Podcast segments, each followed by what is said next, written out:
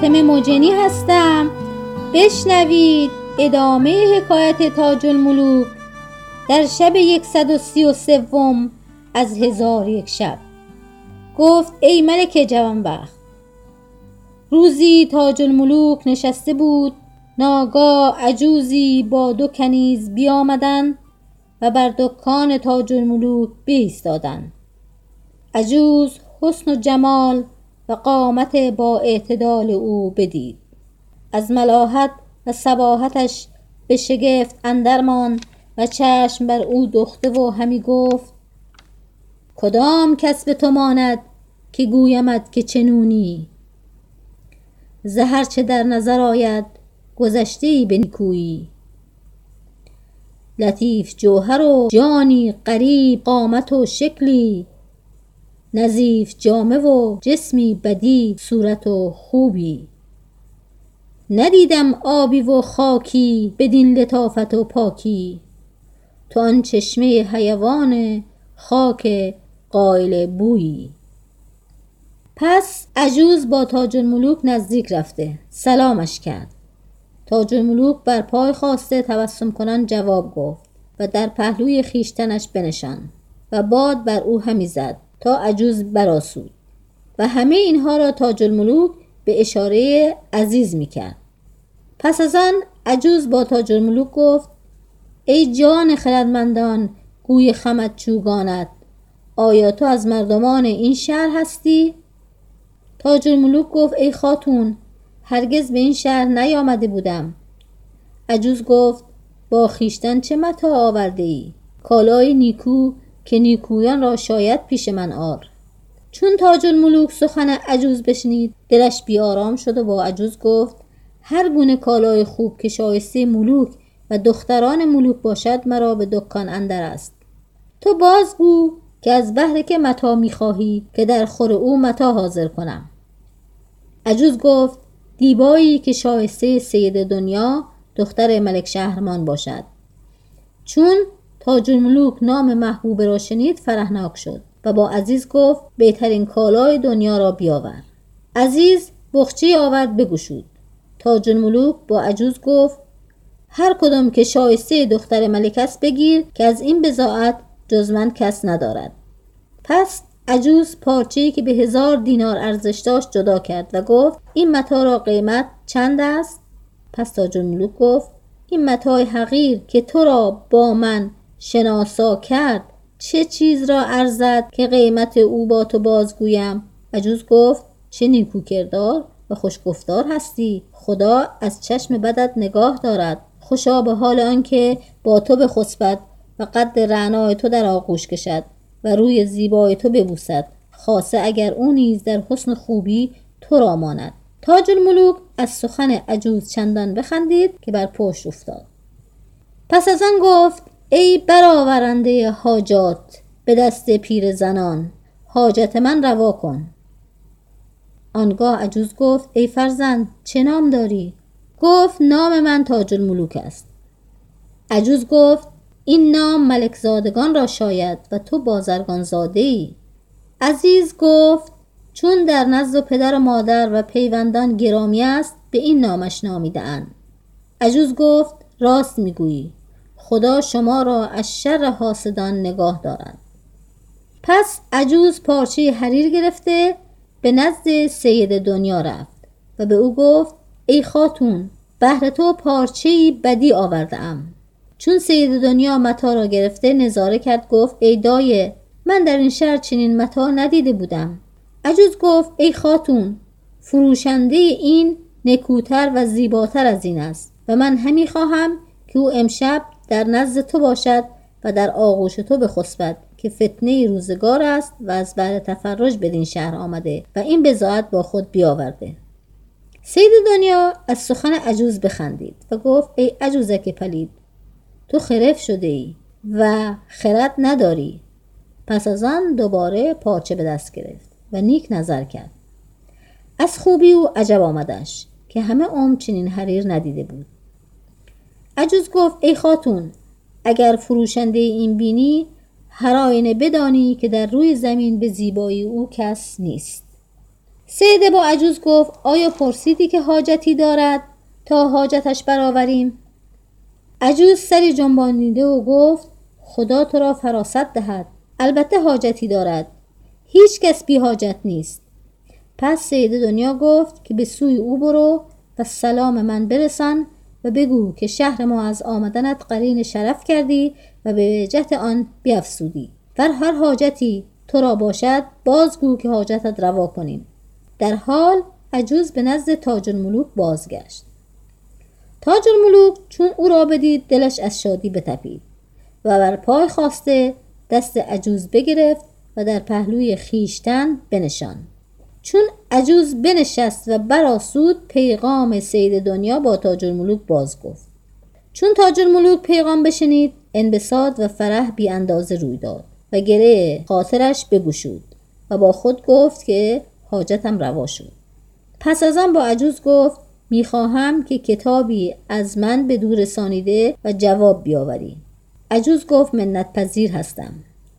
تاج الملوک با عزیز گفت قلم و قرتاس و دوات بیاور. عزیز همه را حاضر آورد. تاج الملوک این ابیات بنوشت. سنما ما ز ره دور و دراز آمده ایم. بر سر کوی تو با درد و نیاز آمده ایم. بر سر زلف دراز تو که از راه دراز ما به نظاره آن زلف دراز آمده ایم آمدستیم خرید و می و رود و سرود نه فروشنده تسبیح و نماز آمده ایم و در عنوان او نوشت که این نامه است از گداخت آتش فراق و مبتلای اندوه اشتیاق.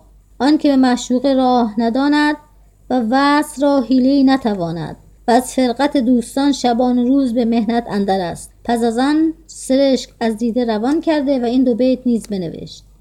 ای دیدن تو حیات جانم نادیدنت آفت روانم. دل سوختم به آتش عشق بفروز به نور وصل جانم.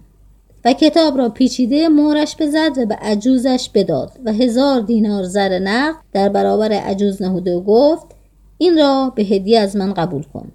عجوز برخواسته زرها برداشت و تاج الملوک را سنا گفت و دعاگویان همی رفت تا به نزد سید دنیا برسید.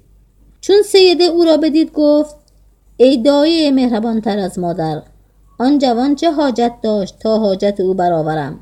عجوز گفت کتابی فرستاده که مضمون آن را نمی‌دانم. پس کتاب را به سیده بداد. سیده کتاب را گرفته بخواند و مضمون بدانست و گفت به چه جرأت و کدام یارا با زرگانزاده ای با من مراسله و مکاتبه می کند؟ به خدا سوگند اگر از خدا حراس نداشتم هر آینه او را به دکان اندرش می کشتم. عجوز گفت در کتاب چه نگاشته بود که به دینسان آزرده شدی مگر شکایت از ستمی کرده و یا قیمت حریر خواسته بود؟ سیده گفت هیچ کدام از اینها نبود. و جز سخن عشق و حدیث محبت چیزی ننگاشته بود. و من همه اینها از تو دانم. وگرنه چگونه آن پلید این سخنان تواند گفت؟ عجوز گفت ای سیده تو در قصر بلند و محکم خود نشستی. مرغ بدینجا نتواند پرید. کس چگونه بر تو راه یابد؟ از اینکه سگی عف عف کند تو را چه زیان رسد؟ و با من نیز سخنان عتاب‌آمیز مفرما که من اگرچه کتاب آوردم ولی مضمون نمی‌دانستم. و اکنون مرا رأی چنین است که تو جواب او بفرستی و او را سخت بترسانی و به کشتنش وعده دهی و از این گونه هزیان ها منعش کنی که دیگر بار به این سخنان باز نگردد. سیده گفت بیم از آن دارم که جواب بنویسم در طمع افتد. عجوز گفت نه چنین است. چون او تهدید و توعید بشنود خیالت خود ترک کند. پس سیده گفت بهر من قلم و قرتاس بیاور. قلم و قرتاس حاضر آوردن. این بیت بنگاشت. تو از کجا و تمنای وصل ما هیهات؟ کجا به صحبت خورشید می‌رسد خفاش؟ و این بیت نیز بنوشت. ای مگس عرصه سیمرغ نه جولانگاه توست. عرض خود می‌بری و زعمت ما میداری. و کتاب پیچیده به عجوزش بداد و گفت این کتاب را به او رسان و بگو که این سخنان ترک کند. پس عجوز کتاب را گرفته و فرهناک به منزل خود رفت و شب در آنجا به روز آورد. علت سبا به دکان تاج الملوک شکافت و او را در انتظار خیش یافت. چون تاج الملوک عجوز را بدید شادمان گشت و بر پای خواست و در پهلوی خیشتنش جای بداد. عجوز کتاب بیرون آورده و به تاج الملوک بداد و با او گفت چون سید کتاب تو را خان خشمناک شد. ولی به ملاطفت و ممازحت او را خنداندم و او را بر تو دل بسوخت و جواب تو بنوشت. پس تاج الملوک عجوز را سنا گفت و شکر نیکویی او به جا آورد و به عزیز گفت هزار دینار زر نقد به عجوز بده. پس کتاب را گشوده بخواند و مضمون بدانست. سوز و گداز بگریست عجوز را دل بر او بسوخت و با او گفت ای فرزند در این کتاب چه نوشته بود که بدین سان گریان شدی؟ تاج الملوک گفت مرا ترسانده و وعده کشتنم داده و از مکاتبه منعم کرده و اگر من کتاب به او نفرستم مرگم تو بیتر از زندگی است. پس تو جواب کتاب او گرفته ببر و بگذار هر آنچه می‌خواهد با من بکند. عجوز گفت به جوانی تو سوگن که من یا خود را با تو به محلکه اندازم و یا تو را به مقصود برسانم.